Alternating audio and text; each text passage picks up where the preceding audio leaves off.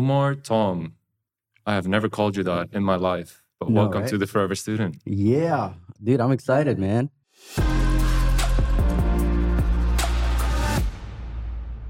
This has Like- been a long time in the making. Yeah, you know what's funny? Like, I'm more excited about doing this than when we first like ideated the show. which Like was um, we're now 50 something episodes in Yeah, and uh, i remember sitting in your old office thinking about what should the name be let's Yeah. create like the flow of the episodes let's see what it can all come together like and like here we are after all this time it's amazing. I How love you- it. how are you doing Very good, very good. Beautiful Friday, man. It's a beautiful day. Got up early, got my workout in, ran some like business work errands, and we're here now. So we're here now yes, sir. we're here now we're going to dive into a bunch of different topics we're going to get nice and personal with ot today Let's do it. Um, I feel like your story is one that needs to be highlighted. We were just talking about you've done this in Arabic before. Yeah. And I think it's time to do it in English. Two thousand percent. 2000%. So excited. Let's start from, let's just jump right in. Let's do it. Let's talk about, let's talk about the kidney transplant. Let's talk Yeah. about your health journey. Sure. When did that start? How did that start? How did that progress? So that kicked off, I mean, at birth. So that's what we know, at least scientifically, is that I had just an anomaly that I was born with. But it's an interesting one because it happens to a lot of babies, which is called a reflux. A reflux, basically, and I'm gonna get a bit graphic, but scientifically speaking, um, is that your your kidneys are connected to your bladder, right? And your bladder is almost like a muscle. When you urinate, what happens is that the connections to the kidney closes and the bottom one opens so you can urinate, right? And you can flush it out your system. So reflux is when these muscles don't close or these connections don't close well. I don't think it's a muscle, but I assume it is. Um, but anyway, some of the urine shoots back, right? That's called a reflux. Now, it happens to a lot of babies. Your body's still developing itself, which is normal. But then at some point, it regulates, and your cells are regenerating at a faster, uh, at a healthier rate than an adult. Right? You're still in those early early years. So, unfortunately for me, what ended up happening was that the reflux resulted in something called a dysplasia, which is that the kidney gets weakened by the scarring and the beat up it took. That it gets smaller and it gets weaker, but starts to impact the healthy kidney. Is this well. something that you feel? Like this no. process, So here's the that? funny thing. Um, what a lot of people don't know about kidney issues in general, you do not feel it until it's too late. Mm. Across the board, right? If it's a kidney stone, once it reaches the connection to the bladder is when it starts hurting. While it's floating in your kidney, you actually don't feel it as much. And how do you like? How would you understand if something is happening with your So- kidneys or not? how my parents um, noticed it was that there's a certain age when babies stop urinating and you start going through potty training, right? You go through this journey. Right. In my case, that journey came later, but also, despite all the training, I'll still wet my pants, I still wet my bed. And all the way to like KG and getting into like into school, I still had those issues. Thankfully, they noticed it much earlier. They noticed it when I was two. I think my mom's background as a as a pharmacist, her eldest brother being a doctor, uh, a pediatrician, so that kind of I think there's a medical understanding. So she's like, okay, something's off. We went to her brother, um, who was he was heading the pediatrician here back in since early '80s in Fujairah. So he had wealth of knowledge, which was amazing, and he had the expertise, he had the facilities, so that helped a lot. And it was just started from there with a bunch of tests. And he's like, okay, um, it seems like the bladder might be still weak, and maybe there's an issue there, but it seems like it's a kidney thing. Um, you got to go to this gentleman, Dr. Parrott, in London. And that began this journey of my life. And I mean, shout out to my parents for this because I have seen more doctors than I can count from all walks of life because it began with this Dr. Parrott. Supposedly, he is the OG, he's the guy, right? And, And how old were you when you went to see him? probably around four. I Okay. remember, I remember distinctly, but also that it wasn't one time. Like I remember many summers we're back in London, we're constantly going to see this guy, and I remember him like I can see him, you know, like this old, old school British in the sense of like the tweed jacket, gray hair, the thick glasses, the bow tie, like that stereotype of like an OG older British man. Um, and I remember his office was just like it wasn't clinical. It was you know brown wood, bookshelves upon and many many medical books behind him like it was one of these like old school Classy doctor. exactly like that that was that you know and his assessments after doing the tests was that okay um he this is what happened to his kidneys and this is the impact it has on his bladder. Uh we need to do more tests but will his kidneys will fail by 13 he will be on uh, dialysis. He will not get transplanted till 18 da, da, da. so it is going to impact his height. It's going to impact his growth nutrition all these other issues. So he's going to be malnutrition. He's going to be um he's not going to develop regularly and obviously that scared my parents. And hence that's why this journey of seeing many doctors, like a second opinion Mm. wasn't enough. We were gonna start pursuing every option. like I remember moments where I sat with like sheikhs and like their Quran sessions and like, you know, sitting in these like strange circles. Um, one of the funniest ones, the most memorable to me, I was probably like 13, 14. And it, it gets exhausting. Like as a kid, every summer, your vacation is dependent about possibly seeing a doctor somewhere. Right.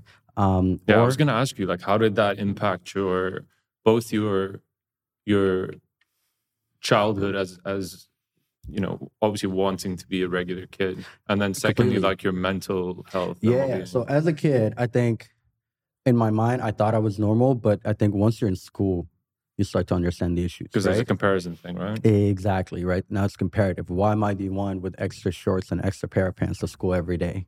Yeah. You know, like little things like that. But also the bullying, the taunting, kids are I mean, I don't do we cuss on this show? I don't even A remember little bit. anymore. Okay, do. cool. Yeah, I mean kids are assholes, right? Especially at these early ages. So it became that kind of violent and a lot of, you know, uh, nonsense and bullying. So and I remember my dad is old school. So I went back like crying. This little kid, like first grade, and he was like, if he talks to you, talk back. You can't talk back, you hit him. And if he hits you back and he beats you up, you grab a rock and you pop his head. like my dad went to this like very old school way of like dealing with bullies, you know? And Did you take that advice? yo, of course I was impressionable. Yeah. Yo, round one, day one, that kid came was talking smack. I did not go through the steps. It was the rock instantly. Uh, and that gave you this moment of like, oh, there's a sense of power dynamic here. Fighting with your younger siblings at home is different. I'm the eldest. So that's that's different. Fighting when with strangers, when you're discovering people that are stronger than you is a whole other ballgame. Mm. Like I remember sixth grade. This guy was talking a lot of nonsense. I pushed him and he punched me. That was the first time I got punched square in the eye. Like, you know, I was like, whoa It's a shock. like completely. And you know, you're crying, gets messy. I remember I waited for him to just not notice. He was in a football game. I went and grabbed the rock back of the head. So I was I was a menace as a result of that. And I think that's the anger and the frustration of just dealing with all the stuff, right? Kind of expressing itself in a in an unusual way. But at the time, I had no idea what is wrong with me. I just knew something is wrong, right? But did you understand, like, kind of the, None. I suppose, the science behind it, or No. what was being explained to you? No, no, I, I none. I understood all, all of this much later when we come to the transplant in Okay. itself. Um, so that so that, that was the journey as, as a kid for many years.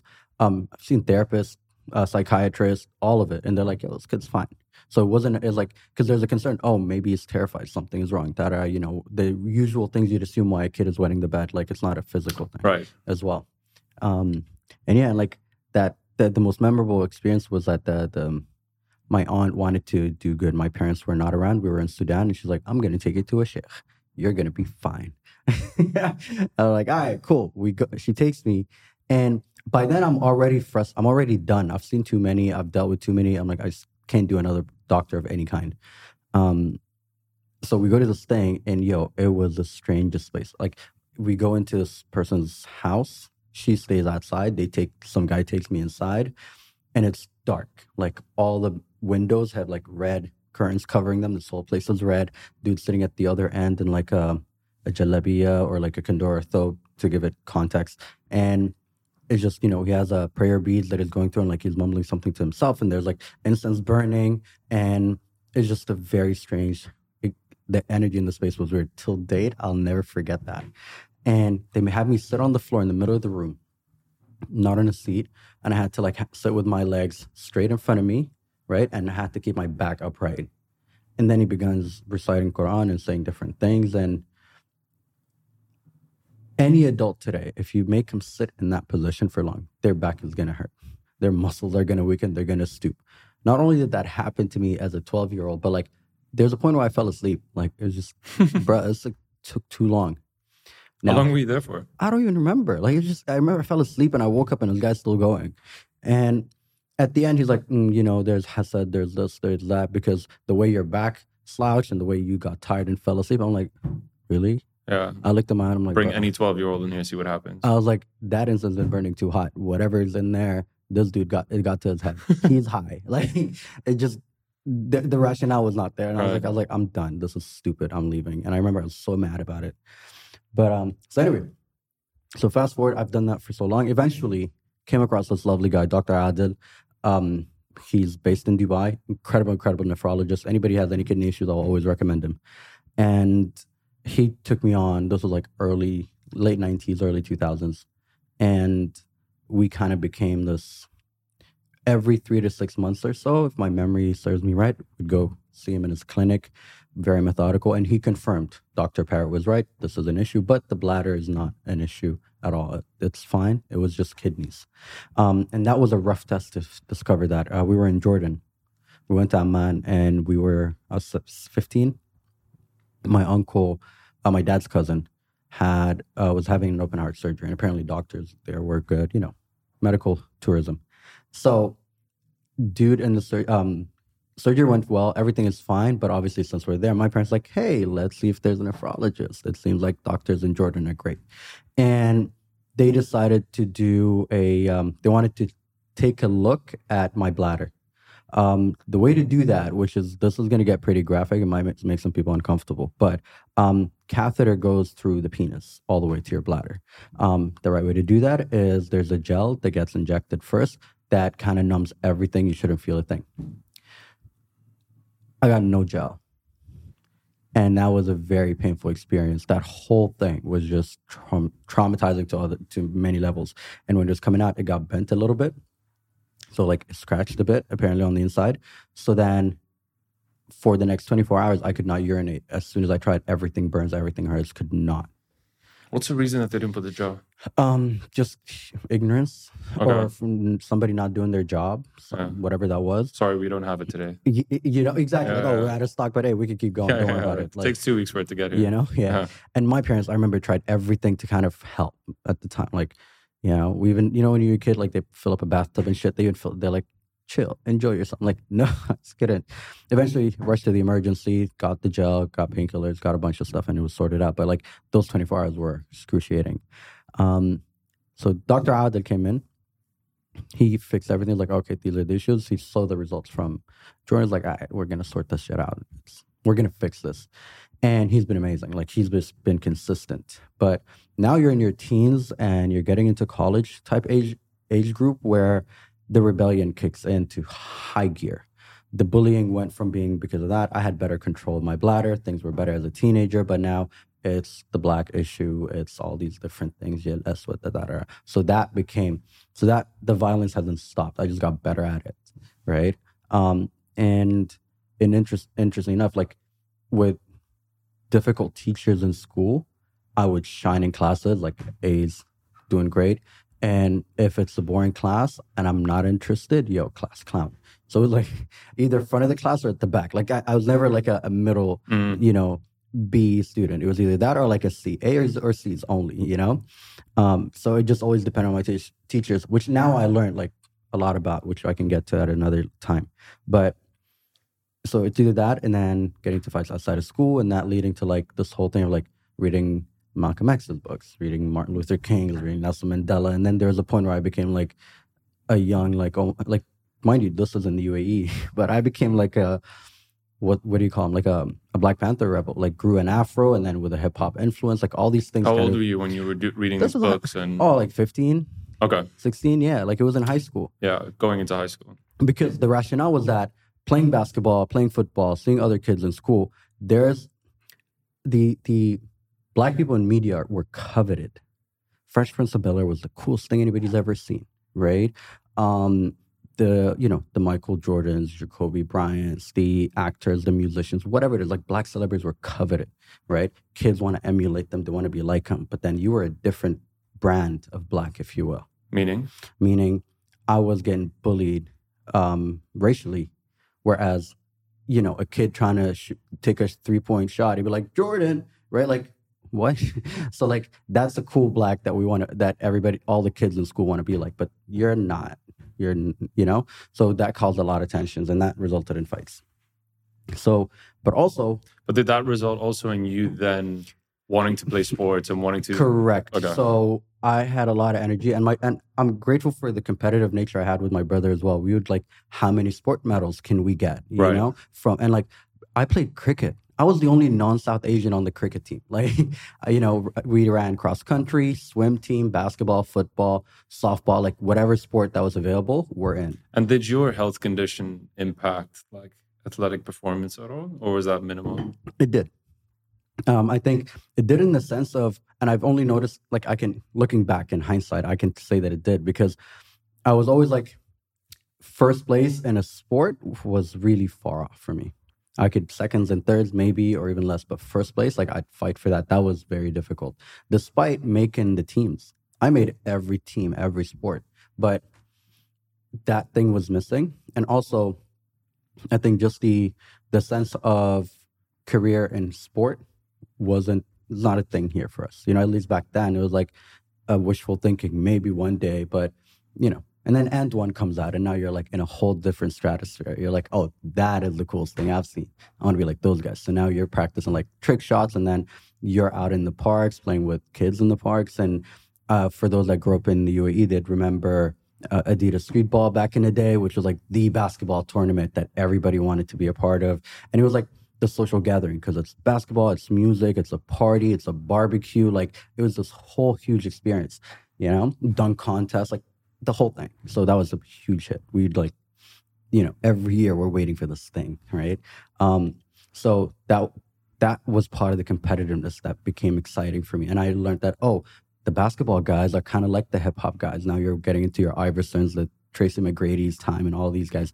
And you know, there's a connection. I'm like, oh, because I'm reading these books, but then this is like the modern day version through rap music and hip hop culture. I started emulating a lot of that in the way I dress, the way I talk, the way I sound, the way I carried myself. Do you do you feel it was authentic to you? Like, or do you feel like you were like? oh, I wanted to be everything about it. So at the time, there's an awkward phase where it's stupidly inauthentic, right? Where you're just like imitating without understanding Yeah. whatsoever. Um, but then you kind of start to like read about it more. You'd see it. My cousins would visit. They'd have like they bring like a source magazine or they bring you know something with them like oh that this and you know and you read through it. That kind of gave me a lot of a, a deeper understanding of things. And granted, it wasn't my culture, right? I didn't grow up with it, but it's the beautiful thing about hip hop culture and through its elements is that suddenly you feel like through this thing I have a voice. Yeah. That was it. Suddenly now I was like, if I become part of this thing, I have a voice that I'd never had before. But also, it was a safe home for minorities of any capacity. You Yeah. see it the way it reverberates through music. Today, you'll find a Palestinian and Israeli kid, one produced the track, the other rapped on it, right? Despite all the issues, that's their message of peace, right? So you'd see different parts of the world, different pieces using this. And I think what it also shows you is um, it shows you potential, right? Like, because I think like within the UE, you might limit yourself based on what you see around you. You're like, there's not much for me to strive for, Right. like me being OT. Um, but then when you see what's happening outside, people that look like you a little bit more, people that speak to you like what you, you relate see your to. likeness, right? You see your what likeness. you could be being mirrored back, Exactly. right? And it sends this new sense of hope, like, oh, that's where it's at, right? And that becomes the coolest thing that you're excited about. And it did, it served me really, really well. And I became obsessed. And I got into your KRS ones and the history of it. And like when I went to New York, I made it a point to go down to the South Bronx. Like it was like going to a Mecca. Like it became an obsession in that sense where I'm like, I took all of it in. um, so now I get into college, university, and I w- actually wanted to be an aerospace engineer. Simply because my dad was in a shipping and cargo business. My uncle, at some point in the 80s, was the CEO for a brief period of the Sudanese Airways. I got a cousin that's a pilot. So I just cool influences around. I'm like, this is dope. And my dad has this really cool thing where it's like, uh, and I was saying it the other day, I'm like, he might struggle with a smartphone, like no idea what's going on, right? And I get it. But he can see a plane flying above his head and he could tell you exactly what model that plane is. Like he knows his business. So it um, so I was like, all right, this is what I'm going to do. I'm going to go to Houston and this whole thing, right? And it became a serious family conversation and there was this plan. And then my mom started worrying. She was like, look, uh, your health does that. You're always getting into trouble. At the time I picked up smoking, I was hanging around with the wrong crowd. And she's like, I'm scared for your health. She's like, if anything happens and you're far, I, we can, to get a visa to come to you in itself is a hassle. So she's like, maybe just stick around for a little bit and then you can go. Like, all right, fine. So it took a lot of convincing. It wasn't a quick decision, but eventually I caved. So I joined um, AUD, just like whatever, management information systems that eventually switched to marketing. And sophomore year, summer vacation, is when I had my surgery. So that was 20, May 24, 2010. So like that became the surgery date we agreed to. Luckily, as I've been dealing with Dr. Adil, Sheikh Khalifa Medical City Hospital in Abu Dhabi started a transplant program. They brought these like superstar uh, surgeons and doctors and pharmaceutical teams and like a nephrology team. Like they were building what was, was supposed to be like a beacon for any transplant issues. Why did you need to wait until that age? Oh, the good news here. Okay, yes, great question. I skipped over that. Um, the reason why I had to wait to 18 was because at the time you could not transplant a child right? And this was in the early 90s. That was Dr. Parrott's conversation with us. But with medicine and with laws changing and the improvements and the technology in that aspect, it became possible to transplant young kids, right? But good news for me, because of Dr. Adil and because of the precautions and the medications and the different things he's done, I made it to 21. Got it. Without needing it at all. Got it. Right. And it was strange too, because like my levels were like scary. But he's like, your somehow operating, which is, but he's like, the clock is ticking, you know? Um, it's either going to be a transplant or it's going to be a dialysis case. So you figure, figure it out. So thankfully, Khalifa Medical City, they introduced this thing. So the program was for free too. Wow. So you just got to get registered. You got to be a resident, and there's certain you know precautions in regards to law. Like person has to be a family, a direct family member. Um, you got to go through this all these medical tests, but also there's psychological evaluation. So there's a very you know this rigid. Correct. And it was clear. And that was the way they managed to kick off this program, right? And their transplant team is spectacular. There's a, a lady, her, she was heading the department. Her name is Roberta. And they're like, basically, they're nur- nurses, but like with certain masters in mm-hmm. a specific field, just like how a doctor can go, have a, become, you know, an, a, an expert in something. So they're like the superstar nurse team for this thing.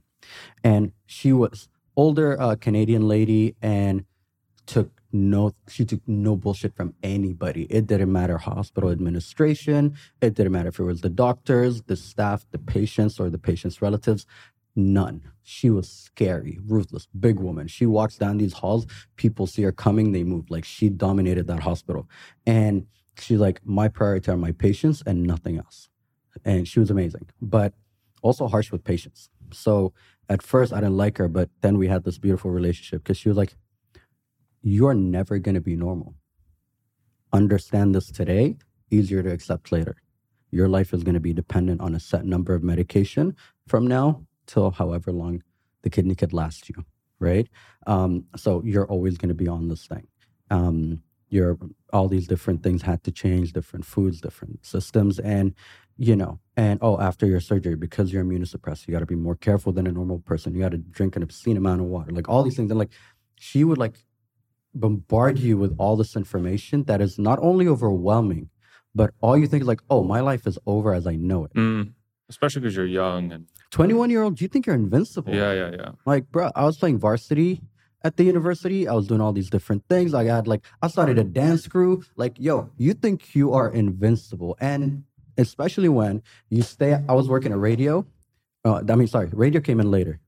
Uh, that's the wrong timeline. Uh, but the party scene yeah. night times, right? With the fake IDs, like you know, you'd party all night, make it back to the dorms at like 4 a.m., and then you're in class at eight, right? Like, but you could do that at that age, right? So you thought you had it all figured out, and you had no idea what's going on and not what was about to happen as well.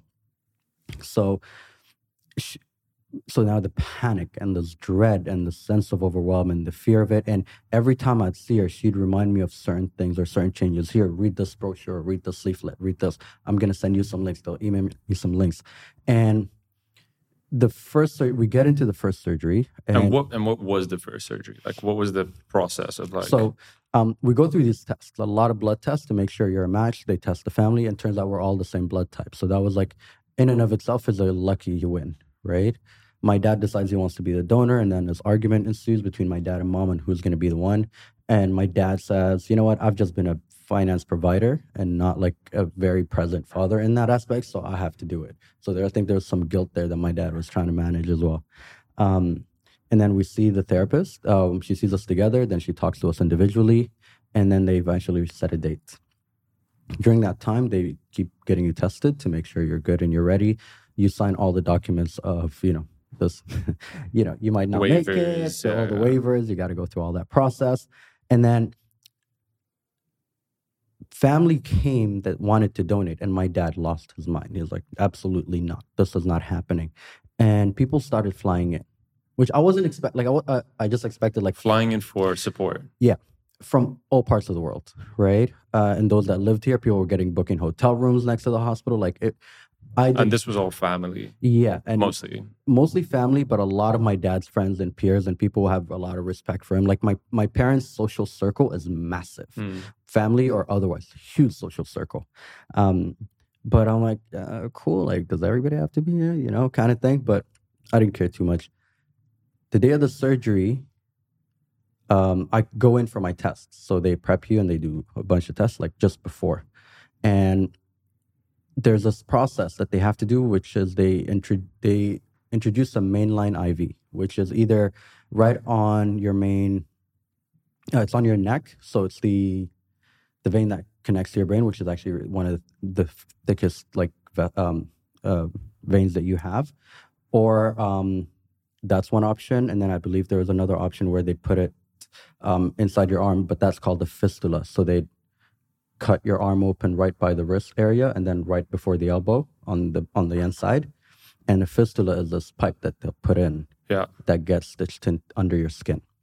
And they connect to that, right? Because then that kind of gets introduced to your bloodstream. So I'm like, no fistulas. I'll take the shit in the neck any day. because now this is the problem. I can't play basketball. I can't exercise. Now all these issues, right? You're like, and it's so silly, but that's where your mind goes because you want normalcy. So I'm like, that's what I was like fighting for. And today I'm very glad I did. Um, so like, I'll take the neck one. So I, I got like still scars from it, but they they take my dad in first, and he's supposed to have his surgery a few hours before mine. So while so they'll take him in at like four five a.m. They'll take him into the uh, OR prep room. They'll prep him, you know, put him to sleep, and then drag him inside. Um, while they're operating on him, they start bringing me into prep because you got a window, right? So you want to make sure you take you have a clean surgery, take the kidney out, put it on ice, bring in the second body. Yeah, that needs to be like a seamless sort of. Exactly. So there's a very clear pipeline on how they do that. So as soon as he's done, as he's getting ushered out, I'm getting ushered in by the other door. By then, I'm out. Like I'm, I'm knocked out, dead Right. asleep. And I remember I even asked, I'm like, can I get a video of my surgery? I'm like, I didn't know. Like I, until I would watch them on YouTube. It's the funniest thing. I'm like, what is happening to me in that room? And it's just interesting, right? And like you, I'm watching like surgery theater operation rooms, and I'm like, oh my god. So I wanted to see my own, but I didn't get to. I'm still, I'm still fighting that fight. I'm still hoping I can get that, like, because I believe they filmed them, you know. So, anyways, wake up in the ICU, and the way this works is that you're going to be in the hospital for about five to seven days. The first two to three days, you're in the ICU. Then they take you out to the ward. After a few days, you're good. You can leave. Both of you guys, or just you? That is shorter. Because he just got it removed. So, it's exactly. different. And for a lot of people, they might mistake this. Um, your kidneys are actually like beneath your ribs on your back, right? Um, they're not on the front. So when you get transplanted, the new kidney is put at on the on your lower abdomen. There is a little space somehow in your lower abdomen that it fits perfectly in. So my dad's surgery was quick and easy because they did the uh, they got the little robots and it, they look like cigarette burns. It's that tiny. There's like three of them. One is for the um, the camera, and the other two are for like the little sticks, right? The hands. It goes in, clips the kidney, and kind of pulls it out. And I'm, and he was like, the doctor was explaining it. It's like your skin stretches, so it just gets bloop, pulled out of that little hole. And with you, do they remove With me, they got to cut me open. They don't remove the old ones. And this is the interesting Oh. thing. The old ones are kept in because they are, unless it's going to damage the new one, Okay. right? So they'll take it out, for example, God forbid, if we take like an American pop culture reference, if you get shot or you get punched in your kidney in a boxing match and now it starts bleeding, they will take it out. But the interesting thing is that you'll live a regular, normal life with one kidney, no problem. My dad is healthier today than before the surgery, to give it context. He actually exercises, he walks, he's doing a lot, and he looks better than he did before, you know? And we're talking about 2010. We're in 2023. So, um, so they actually do fine. But in my case, if I had a certain, there are other types of diseases that would actually impact the new kidney, right? Um, thankfully, that's not what I had. So you just kept them and So I get and, to keep, yeah. and added. Yeah, you add a you add a new one. Um, so after three after 24 hours, they take my dad out the ICU to the ward. After 48 hours to 72 hours, if he's fine, they just let him out. I was I remember waking up in the ICU and people are at a window, so I'm not allowed any visitors. I am highly immunosuppressed. There is zero immune system, highly medicated, and I get this sort of like like this little click button that you know like in the it, like like the little bomb click buttons so it looks like that but um it was like morphine so that's connected to the systems and it had a clock on it which just I was like damn they're smart. Um you cannot click it more than 45 minutes windows so to manage your pain you have a 45 minute window only. The thing that that puts you back to sleep or it gets you very drowsy so like all my memories of that time are like in and out. Not a full block but i remember seeing people at the window kind of waving checking in on me and then um, there was um, the nurses. I was only allowed liquids, and I had like these. Um, you know when you go to the cryo labs and you can cover your legs with the with Yeah. those what are they called? They're almost like the the blood pressure um, measuring thing, right? And it's just to cool your legs. So I had something like that, but it would just pulsate because what'll happen because I can't move. If what'll end up happening is muscle atrophy. So blood flow. Correct. So to manage blood flow and avoid muscle atrophy in your legs, this thing just keeps pumping, right? And also, you don't want to have any blood clots where the, in the surgery area as well. So you got to keep that flow running. So that's what it does. Um, and I was only allowed liquids, so you know you're kind of in that state. Day one, they'll try to walk you, try to get you to stand. Uh, they try to get you to stand up and sit up in the sit up in the chair instead of staying in bed um, to kind of move things around. Once you kind of go through that, see what the pain level is, and they're like, okay, I'll sit you back down. Um, and then they did that a few times. So I had an extra day in the ICU um, because I, I struggled to walk. Every walking was incredibly painful. Um, and then back in the ward, things were getting better. And now they come in and they introduce you to the medication. These pharmacists would come in, they're like, okay, so you just had a transplant. Roberta definitely spoke to you about it, which she did. She gives you like um you know, it almost looks like a menu and it shows pictures of every medication in existence, right? And it tells you what it does and how to navigate it. So at the beginning, it's a huge bag of medication. I'm on a lot of meds. And there's different types of immunosuppressants, but also now you're on anti-inflammatory, you're also on antifungal, you're also on um, what's it called? Antibacterial, antiviral, you're also on magnesium and other supplements because you're highly immunosuppressed, right? Any of those things could happen at any given point. And I was always told, like, as soon as you get a fever, you rush to the hospital. It's either an um, it's either a rejection or it's a uh, an infection.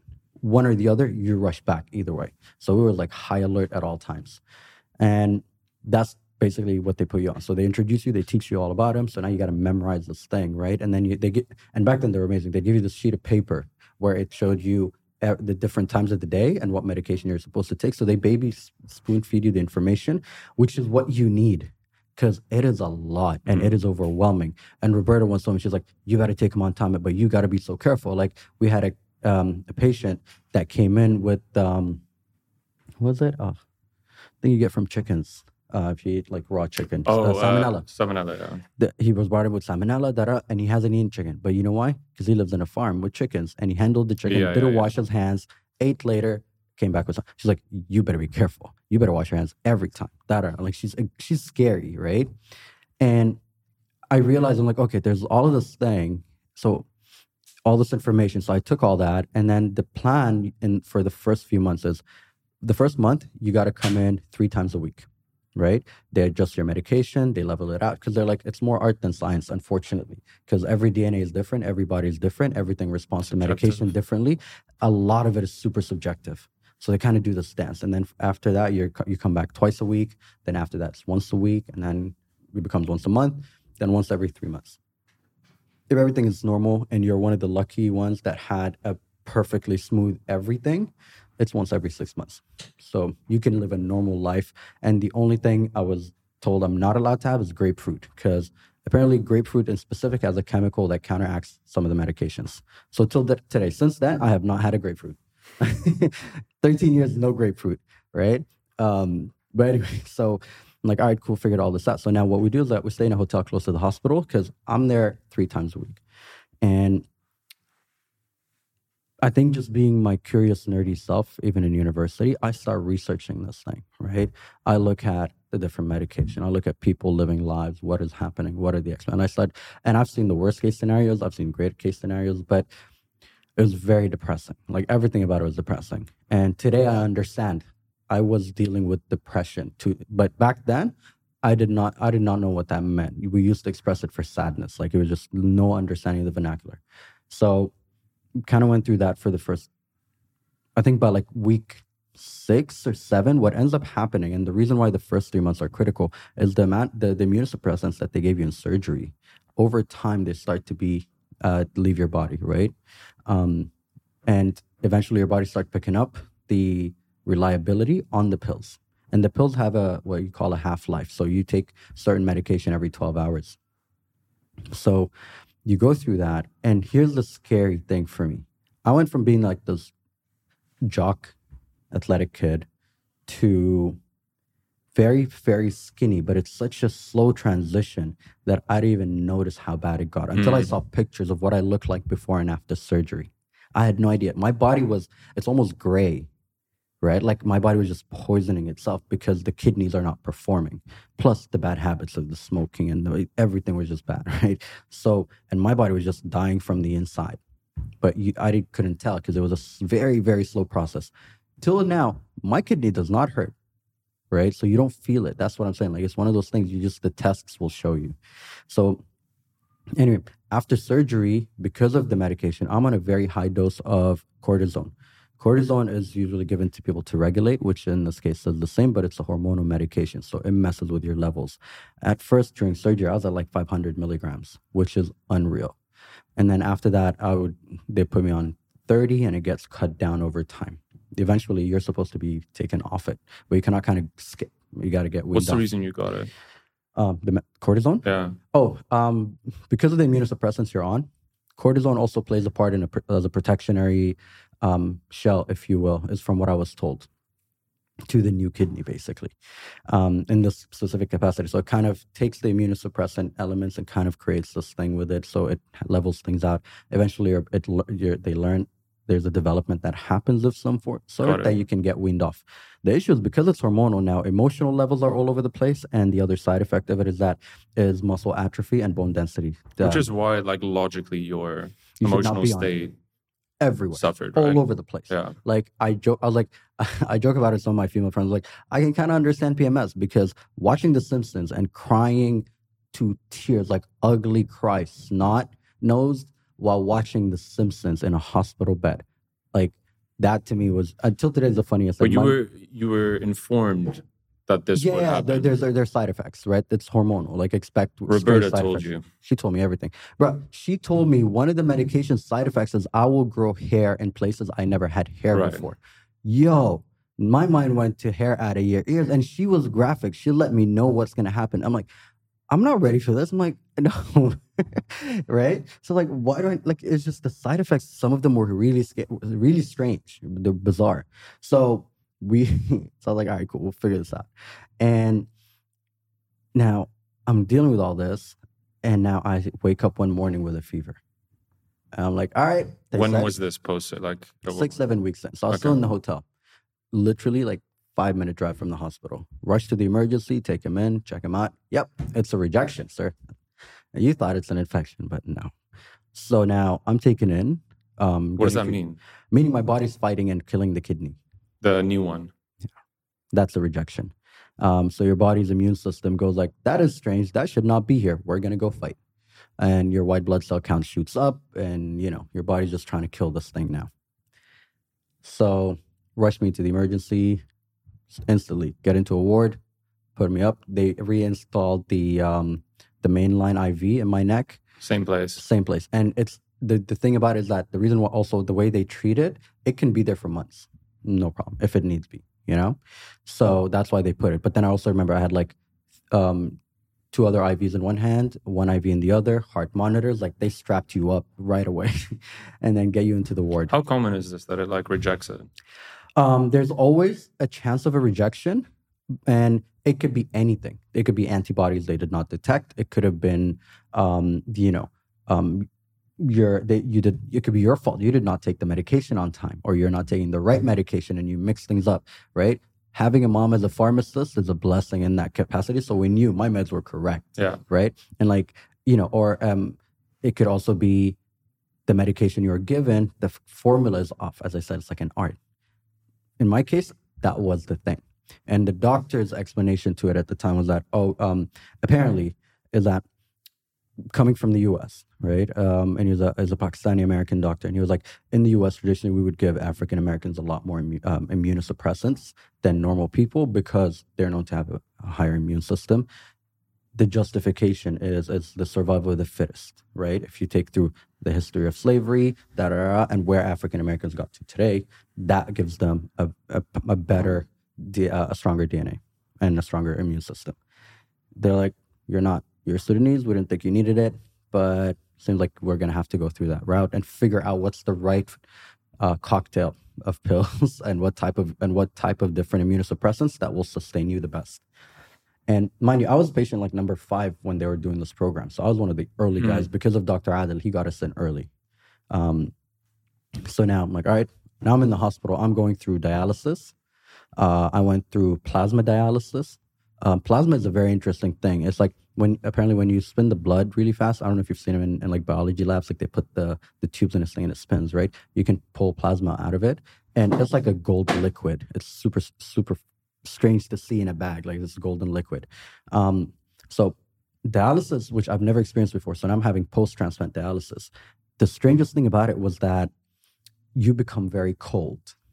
No matter how many blankets you have on top of you, you're cold from the inside out because the blood leaves your system and it goes into this giant machine and it's got to go through this cleaning process through the machine and then through another tube come back. So the main line IV that I had on my neck has two tubes coming out of it. One is out and the other is in. Right? And that's how this thing works. So if you have to do longer sessions, you're colder for longer. The average session is like two to three hours, if I'm not mistaken. And you go through this process. And it's a strange one because you you get you get weighed on a scale. And if you and in my case I couldn't move. So I would be on a wheelchair. They put me with the wheelchair. They have a calculation. They figure out how much my body weighs before and then after. Because what it's doing is that it's doing a function of a kidney. Like take a second, let that sink in. This huge machine, the size of a refrigerator, is doing a function of these little things inside your body, right? Which is cleaning out waste of your system. And it's unfortunately, it's not waste that you could avoid. Like it's your calciums, your potassiums, your proteins, like the normal things you need to survive. But what your body does is that it balances it out. It keeps what it needs, gets rid of the excess, right? So But was the point here to like do that temporarily and then you correct just you're as- out of there to again? help clean up my system because my levels started spiking as though the kidney was like not working. But h- how would you predict that that wouldn't happen again? Like if you were to leave the hospital, like So they keep you for a set amount of time to see it level out, but then you kind of reset. If so, if you were going to the hospital once every six months, you're resetting. You're going. You're doing back. You're back to three day, uh, three times a week visitations got it. because they monitor it very closely. Once they're comfortable, it's okay. It's steady. It's been steady for X amount of time. Cool. We can do go back to like once a month. You know. So that's the that's the dance of the art and science that you're always going to experience with this. So then I started having an allergic reaction to the plasmas because I started. They got to a point where I needed blood, and I started having allergic reactions to the plasmas because they're natural plasma, which means it came from a blood donor, right? So now they're like, oh, that's not going to work. We're going to give you a synthetic because your body. And it was a strange allergy too. Like I popped I had like these like a lot of pimples on my forehead out of nowhere. These like tiny, tiny ones, like my, and it was instant. Like within the three hour mark, like your body changes, which is something I've never seen happen before. Um, and you lose a lot of body weight every time you go through a, um, a, a dialysis session. So you're dealing with all this. And now mom's all about like pray, pray, pray. And I'm like just looking for every distraction. I will watch anything. I'll play with PSP if you remember them back in whatever. I just I just wanted all kinds of distractions. And just not to think about any of it. And my family would alternate. There's always there's only allowed one person with you at any given time. So between my brothers and my parents, they they are alternating. So bless them for that. And it was hard because now you're to come and sit in the room with me, you gotta have a PEP suit on, gloves, masks, the whole nine yard. The moment you step out, you take them off and you throw them. They're disposable. So if you're coming back, you got to go through this process all over again. You got to wash your hands, disinfect. So I, I kind of like got a PhD in in COVID. Like by the time COVID came about, I was a pro at this. Like I knew, we all knew the entire house knew what are the protocols of how to manage this thing because we've done it already. Um, so and we've done it twice. so, anyways, um, it took quite a while while I was there. And one night, this nurse comes in, and it's there's like three, four times a day they'd come check my levels, the heart monitor, check your blood pressure, all these things, and just have a quick chat with you, see how you're doing. And this male nurse came in, and he was not wearing mask or his PPE. He just put on the gloves right at the door as they usually would, which is their routine practice. So whatever he had, I caught. And it's not necessarily a bad thing. It could have been something on his clothes that he was just outside, whatever. It, do- it doesn't matter. But point being is that my body cannot fight anything.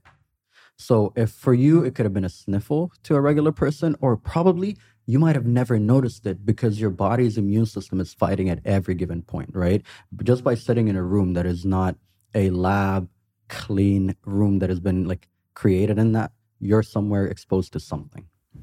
So I caught whatever that was. And I remember that night my dad was with me. He's like, yo, I'm gonna go pray. I'll be back in a little bit. I'm like, yo, man, do your thing. I'm watching a movie. And I start coughing and it got so bad that I would cough and shake the bed. And now I'm like clicking the nurse button, like aggressively trying to call somebody in. And I can't move, right? Like I'm strapped to all these things in the bed. Kept coughing to the point where I started coughing blood and then black. Like I don't remember my dad coming back. I don't remember anything. I just went black. Um, just darkness. Woke up a few days later in the ICU. I went into a state of coma. My lungs crashed. They don't work. My lungs just said, Your F lungs. They just stopped. And and I remember waking up in this state of panic and like trying to figure out what's happening. And I have this oxygen mask on me, but it was like a giant industrial version than what you would see, and it gets strapped to the back of your head with Velcro. And now all what you remember is going black after being in the state of panic and coughing severely. Now I wake up to this and I want to rip this thing off, and I get pulled, hold, held down by nurses, and the doctor was there. I remember my mom was there and my dad, and I can barely see them, but I see the figures and I know who that's who's there. And he's like, "Look, we had to make a tough decision." And by then it was morning. I by when I went out, it was night. So it's been a few days, right? And just one morning, I get up, and they're like, "So your lungs stopped working." And we had to make a quick decision: save your life or save the kidney. So we stopped everything all the we stopped the immunosuppressants, we stopped all the medication, and we're gonna focus on your lungs. This machine is breathing for you. It's pumping air in and out of your lungs. It does not. Your lungs don't work. Our hope is to kickstart it like a lawnmower. If that works, congratulations. We're gonna live a happy life, right? But we don't know. He's like the offset of that is the kidney's gonna start getting beaten up really bad. Right. And kidneys is like second priority at this point. Yeah. Yeah. Right. So like, let's hope for the best. It's just a matter of time and doing the best that we can. So now I'm immobile in this thing. So I have to get washed. I have to get, I wasn't getting fed. Everything was through tubes. Um, and this thing is just pumping air in and out. I was just living off of IVs for a few days. And every day they'd come in and they were like, okay, we're going to test this out. And they'll try to see if your lungs can kind of just kind of kick in on its own Mm. thankful with time it did. And then it was one of those things. They're like, "Hey, how you feeling today?" Ah, I'm like, "I'm good." Hi, you know, like you, you had to. I needed that deep breath every time. So now I, I had. How do I put it? Think of it like a PT in a gym or a physiotherapist for your lungs. So this guy would come visit me every day now, and he'd have this little machine with which had like what I would assume like styrofoam little bowls and tubes, and it's got a level on one side, and he'll have me do these exercises. Right. Right. Um, and eventually I kept it. It's like keep it with you, keep doing these exercises every time you need it. And you and I had to start. They would and through the IV they give me that um, whatever the asthmatic medication is in that little spray that people with asthma would take. Um, and then later on, I was trained on it. Okay, this is that, and I, there were like two different versions that I had to take a few times a day.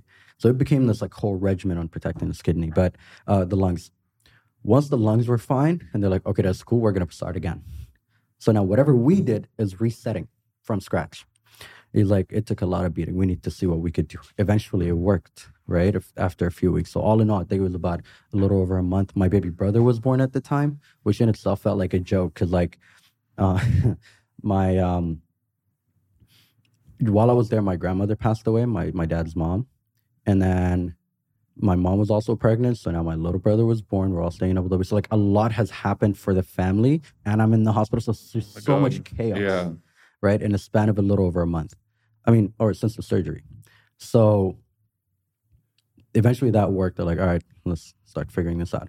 So me mm-hmm. being me with the little knowledge that I have, whenever I'd go to the hospital now for my tests, I remember the lab is downstairs and the clinic is upstairs. I would go do my tests and I would take the stairs. It's one floor.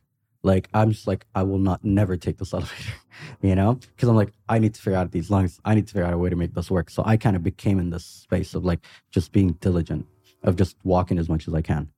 Um, so that I can in some ways helped. The h- worst part of it from um, a young mind was the vanity point where now suddenly I am severely overweight. Because of the cortisone, it retains water. I started to balloon, right? Um, I became way overweight.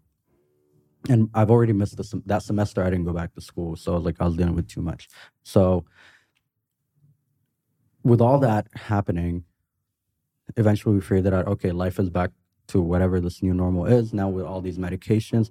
And I'm starting to figure out all this dance. Depression kicked in severely. But until this point, I do not understand what it is because for the most part, you wanted just any sense of normalcy. Yeah. So I'm like, all right, uh, spring, um, the new fall, I'm going back to school. I was sorry, uh, yeah, uh, spring. I missed the fall. I'm going back to school. My mom blew a gasket. No, we're not. This is not happening. That I'm like, no, no, no. You don't understand. I'm going. We're I gonna need fi- to. It's not. It's not. A, it's not a point of discussion. This is happening, and we kind of came to an agreement. They're like, well, you can't stay in the dorms anymore. You're gonna stay in the house. Fine, I'll leave the dorms. So I came back with the family, and we were staying in Sharjah. So I'd drive to like AUD every day, and that kind of became the new set agreement. I'm like, all right, fine, and we kind of worked with this. And I would go to school, but I would I missed most of my classes. It didn't matter because from round one, day one, I show up on campus. People that I knew, classmates, some of my friends, did not recognize me whatsoever. I looked different, and everybody, and you'll take a minute because the weight gain in this short amount of time is unreal. If you get off the cortisone, do you then decrease again in weight? Correct. Yeah. Right. But the issue is now You're on it. because of the rejection, I'm on cortisone for good. It's been added to the pack for good. I cannot stop it. The best thing, the best case scenario that we've eventually agreed to and gone to is five milligrams a day. So that's a single cortisone pill. You can get it from any pharmacy. And that's sort of what, at least in regards to that, that kind of became the set agreement. But the a lot of damage has already been done. The doctors projected about two years. I'll need a second transplant or I'll go on dialysis. So now you're like, well, dang, like I've already given a clock of two years. That's the time I started radio because I was like, I was just looking for distractions. I was looking for things that were fun. I was looking Expression. every, anything that I could latch on, I did. I quit dance. I quit every. I quit basketball. Were you able to do any of that, like physically? Um, so here's the thing: I'm not allowed to do any combat sports. So I can't pick up like, I can't spar. But cardio and I was given an okay. Okay. As long once the stitches heal. By then the stitches were still they give you like a six months to a year window. And they're like by six months you can start moving. By three months you can start walking, you can start moving. By six months you can start jogging or you know, intensifying. After the six months mark, you should be okay. The wound should have been you should be fine by then. But like you can't do like ab crunches. no, You know? yeah, yeah. so that was kind of the the plan and but the depression took over. So I didn't care for dance. I quit that. I quit basketball. Um, and it was just about like I would go to my classes. I was was just hanging out with my ex girlfriend at the time, some friends on campus, and it just like be bum. Like I was being a bum in every sense of the word, and just wanted to hang out. And then I wanted to party. Like again, I was going back to what I knew. Mm. So that was the issue at the time. And then I went to this thing in Abu Dhabi where they had I forgot what it was called, but it was like this thing about supporting young um, local artists and musicians by 2454. I was just like trying to find something to do. Like, let's go. Went down, and I remember like the recipe was there, Danny Neville was there, all these different people talking about how do we build the culture, how do we build the music scene. That and 2454 was still in like early heydays, right? So people were like super excited about this new potential. And they were working on a project where they're going to connect artists together that are to work on a track. And that was, I believe, from that program, the gentleman that opened for Snoop Dogg in Abu Dhabi the first time, uh, the Emirati rapper. I don't even remember, I don't think I've ever seen him since but he kind of was the graduate of this program that they built. Anyway, um, so they all were giving talks, workshops. It was that kind of vibe. You know, people were chilling, and he was talking about. And Danny, Danny got up at the time. Was talking about radio, and he was explaining about his show. And by then, everybody somehow, at the very least in Dubai, you've heard of his show or you've seen him at a party. Like he already had an, an established name. And I don't know what got over me. I started challenging him in front of everybody. I'm like, bruh, nobody listens to radio. It's either your iPod, it's the CD, it's the USB, da da da. And at the time, I was like really proud of this like old Camry that I got. And I got like tinted, and I got like what was called a bazooka subwoofer and these like mad pioneer speakers. Like, yo, it was just sheer arrogance in this like beat up car, but I loved it. It was like the loud thing, right? And again, that's like just the hip hop references, right? And at the time, you're talking about early 2000s, so you know the um, the the rap scene in the South was booming. So you know you had your your Three Six Mafias and the big baggy clothes, and everything was just about loud and bombastic, bass. like yeah, yeah, bass, you know. So I'd roll up to campus like that, yo, and like it was like it's the way you know the back lean on your car seat, which you should never do, by the way. It's not safe, but that was the vibe. and that's kind of how I live it. So I start challenging this guy. I'm like, yeah, but nobody listens. I'm like, I don't do that. You know, I got like, I have an SD card in my car and it just plays, I have like X thousands of music on it. And we had this back and forth. And eventually it was like, um, he's like, yo, if you don't believe me, come on the show. You can shadow me and see for yourself. And I was like, oh, you're saying this because people are here or we're doing this? he's like, no, I'm serious. At the end of the thing, come to come through. I'll give you my number. Let's connect. And that's how I met Danny back then. And I, I called him out on it. I went in and he's like, and you know what? Here's my number. But also, he gave me like two VIP tickets to Snoop Dogg concert. I'm like, yeah. so he's, really nice about it. And I called him up. I'm like, all right, what's the deal? How are we doing this? That and it was like back then, if I remember, it was every Saturday, the Edge with Danny Neville, 7 p.m. to 10 p.m. DJ Brooklyn was there, and Mikey, um, when he used to DJ, he was DJ Empty Pockets. Uh, mm. Mike, Mikey from Amongst Few. Yeah. So that was his early days. So that was the crew, right? And I kind of stepped into this world where I'm like, oh, this is wild. And it was tense security too. Like there's this card that Danny had, and somebody had to come and let you in the building. And it was this whole thing.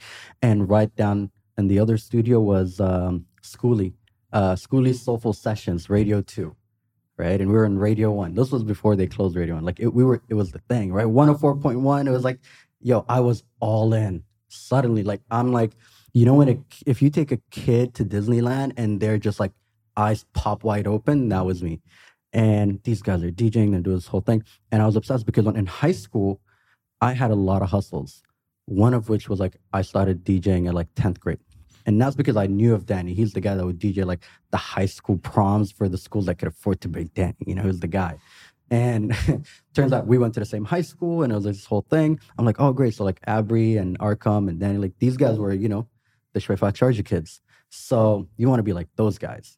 And just so happens there was a music store next to my house that used to make um they used to play weddings, but they had DJ sets and stuff. So I made a deal with them, like I'll help them computerize everything. So like their inventory, I created spreadsheets for them, and in return, I can come in and play and use the equipment and I can rent it for free. So that was the deal. And they taught me everything. Like and I experienced the trying to fit two speakers, a monitor, um, speaker stands, the DJ sets that were huge at the time, whether it's a Numark or a Pioneer, stuffing all that in a cab then going to a party and setting all that up with the cables and the XLRs. Like I learned everything in this space. They weren't vinyls, but at least I learned the whole thing. And you know, you're in high school, you're getting invited to DJ private parties, and like it was super cool. So, so when the radio opportunity came about, I'm like, that I know, I know this world, and now I get to be with these guys, right? So we saw we got into radio, things kicked off, and I would just be there. I'll just watch, and whenever they're not speaking, when the mics are off, I'd ask all kinds of questions. What's that for?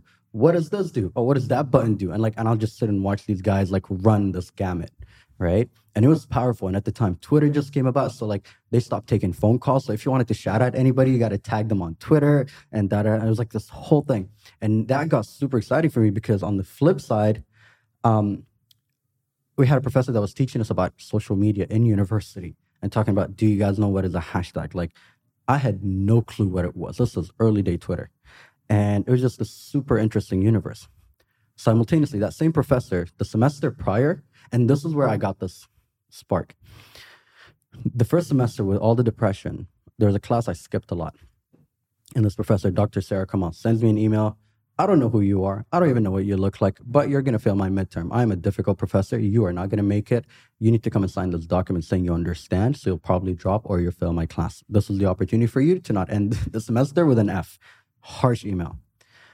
Booked an appointment, went to her during her office hours, and oh, we had this argument. I'm like, but you don't know me. I still could pass. Da, da, da. Like I'm just trying, I'm just being an asshole. And she was like, I don't do multiple choice. I give written questions. My exams usually have two to three questions only. So that's an easy F for most people.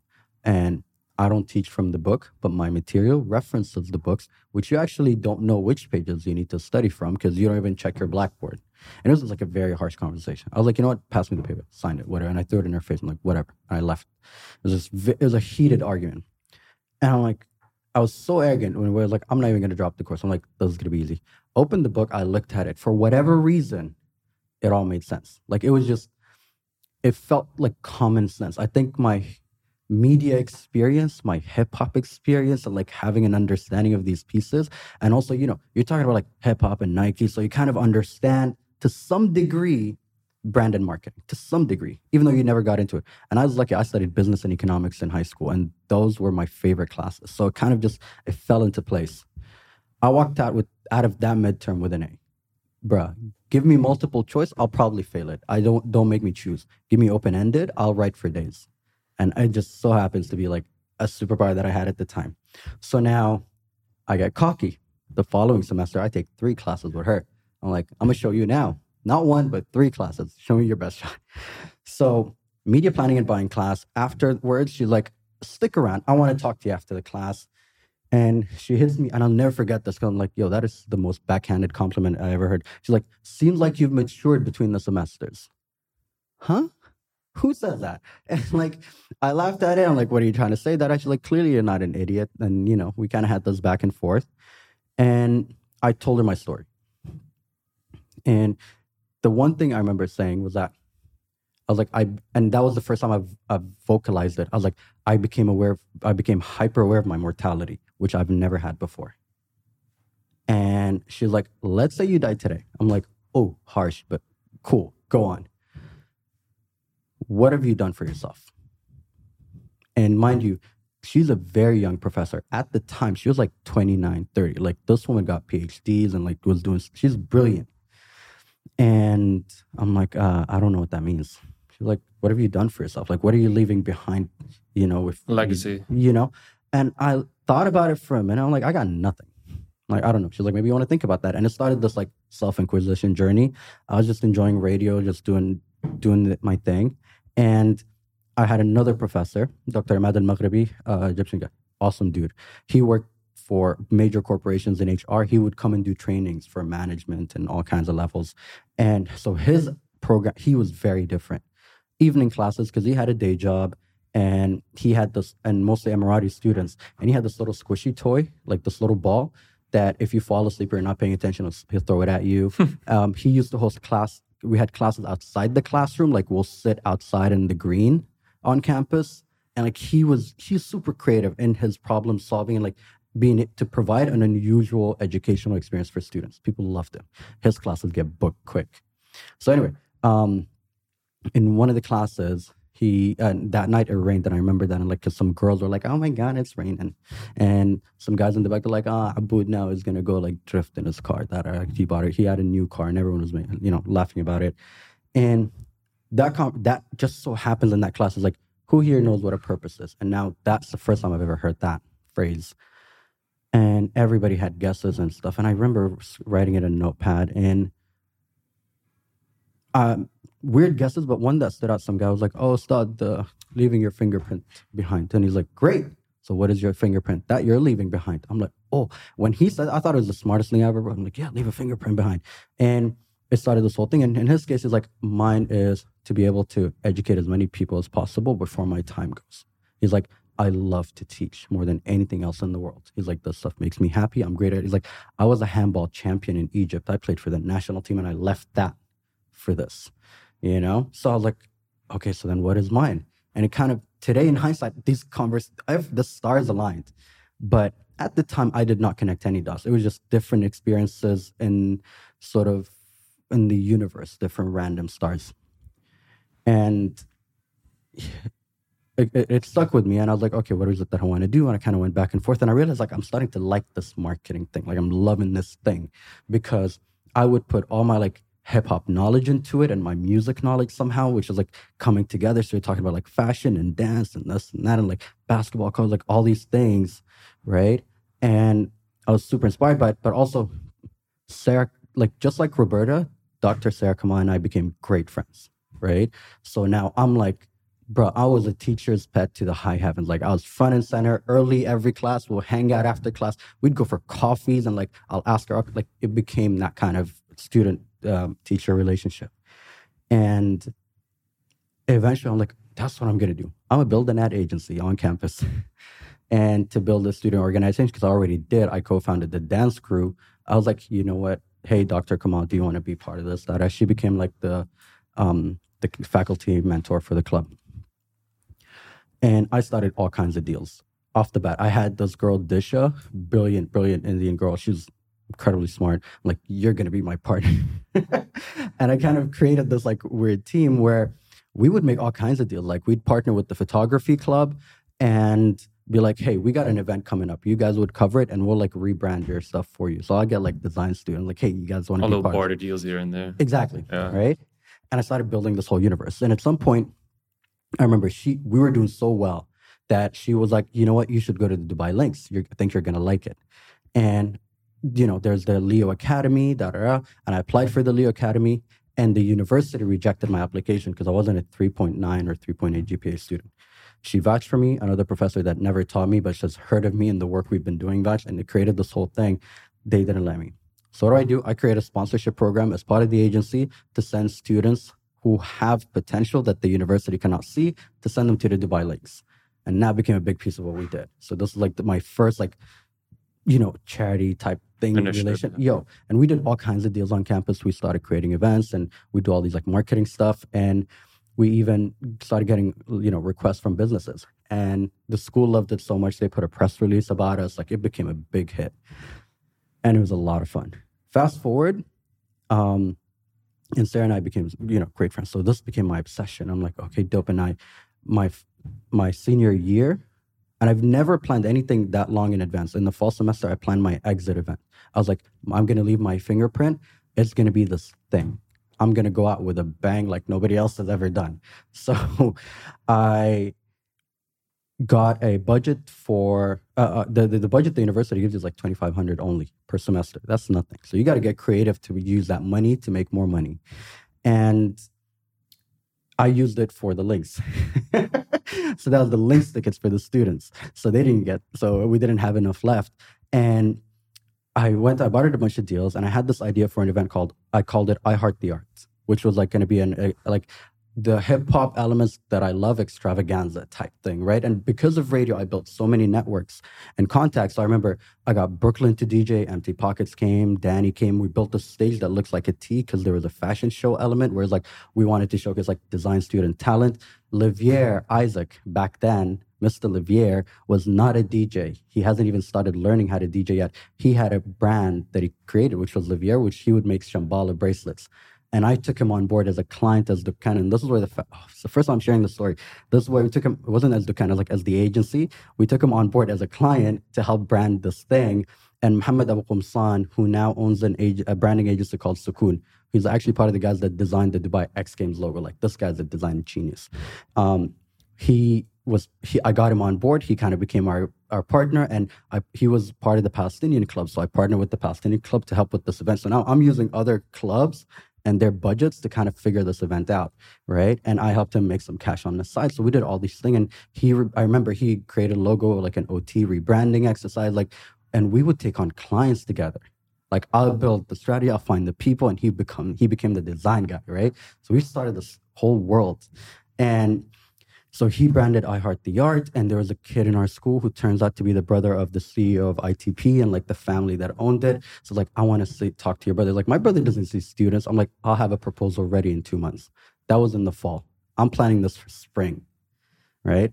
Um, and I went and I met with the guy. He had a broken arm at the time, and he they're Dakawis, by the way. Their, last name's Dakawi as well, which was funny. I remember he had a cast. I met him and like I think his fiance or something. We're in one of the Emirates, and I walked him through. I'm like, this is what I'm building. I'm like, I need sponsorships.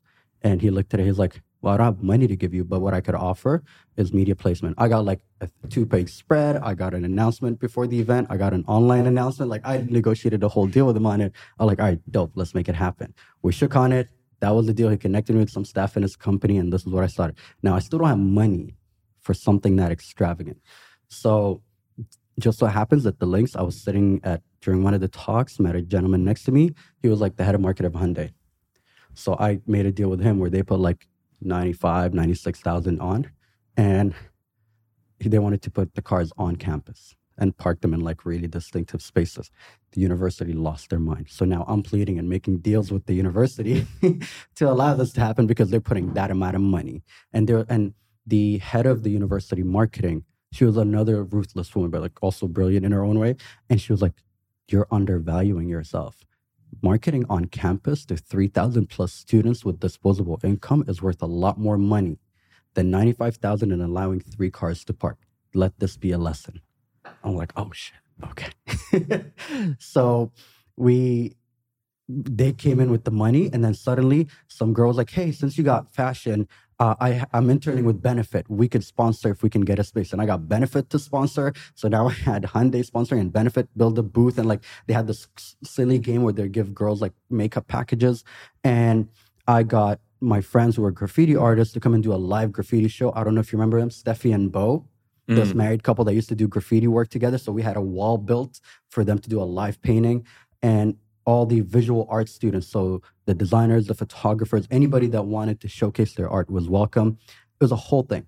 And we got like superstar judges. Um, back back then, I think her name was Alanud, um, who was like one of the biggest fashion influencers at that time. The Saudi girl, and she was famous for her blazers.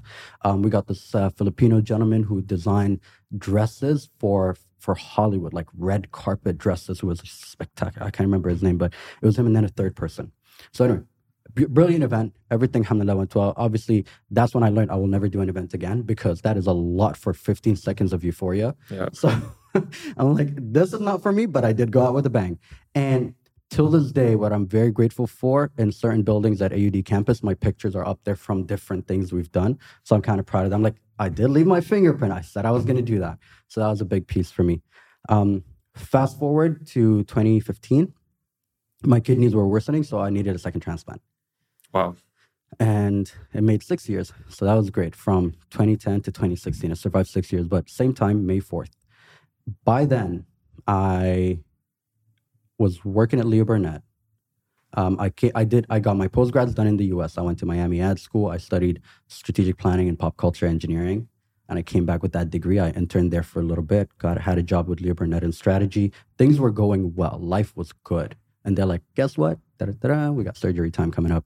So that my summer, God. And is this something that like I think we have to wrap it up and we'll do a part two. for sure. But is this something that like you knew was gonna happen?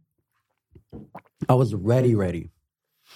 The what solved my depression at the time was suddenly I had this thing I'm chasing Purpose. strictly, and today I understand it. Today, if you ask me what are your love languages, I'll tell you like it's physical touch and time because I have a new heightened sensory awareness of time in a strange way. And it's funny because it all happened with that one question. Completely. What are you leaving behind? Right. And I became obsessed because I'm like, oh, my time, my clock is probably faster than anybody else's Mm. that I know because I'm on all these medications. This is gonna happen. And the the chapters that come later of like this thing of trying to bulletproof my body now as I age is a whole other part of it. But I'm like, all right, clicking time bomb, I'm gonna make the most of it. I'm gonna achieve as many things as I can As in the as possible. shortest span of time possible. And it became this race that I put myself on. So by the time the second surgery came about, I already launched the Can Show. That was Yeah. May 2016. So I created these videos telling the guys and tutorials for the guys, uh, Toothless and Jib, that I started the show with. Here's how you upload the podcast. This is Libsyn. This is how this works. This is that. And I kind of created these videos and we already pre recorded a bunch of episodes. I'm like, I'm going to be unavailable for a few months, but you should be good. The second surgery, I woke up out of surgery in a panic. I'm like, where's my laptop? Everybody, like family that was there, the doctors, the nurses, like, sir, you're in the ICU. It'll mess with your heart monitors. We're not allowed electronics. I'm like, I need my laptop. I need my phone. Figure this out. That's amazing. And then not a, I get into the ward. After that, now I was allowed my laptop. We were releasing episodes every Tuesday. By then it was a Wednesday morning. And I'm like, I pulled up my laptop first thing, went on Libsyn connected to the internet. The episode did not go up. I'm like, oh, I knew it. Like it just something told me these guys did not do their job. So now I'm with all these heart monitors and I'm managing the podcast episodes. I'm managing the social media. I'm catching up with the That's guys. so crazy. and I just started running stuff from a hospital bed at the time. let's let's leave the rest for part two. Yeah. I think uh, this is a good cliffhanger actually because I would love to know more about like that second surgery and like how that progressed, and then specifically now what you're doing with your body and bulletproofing it, which we see every day here at 25 Hour Hotel. Yes, sir. Appreciate that. Um, stay tuned, everybody. OT, thanks for your time so Dude, far. thank you. I'm so happy we're doing this. and we're gonna do the second part, more elaborate, more stories. Cool. Stay tuned.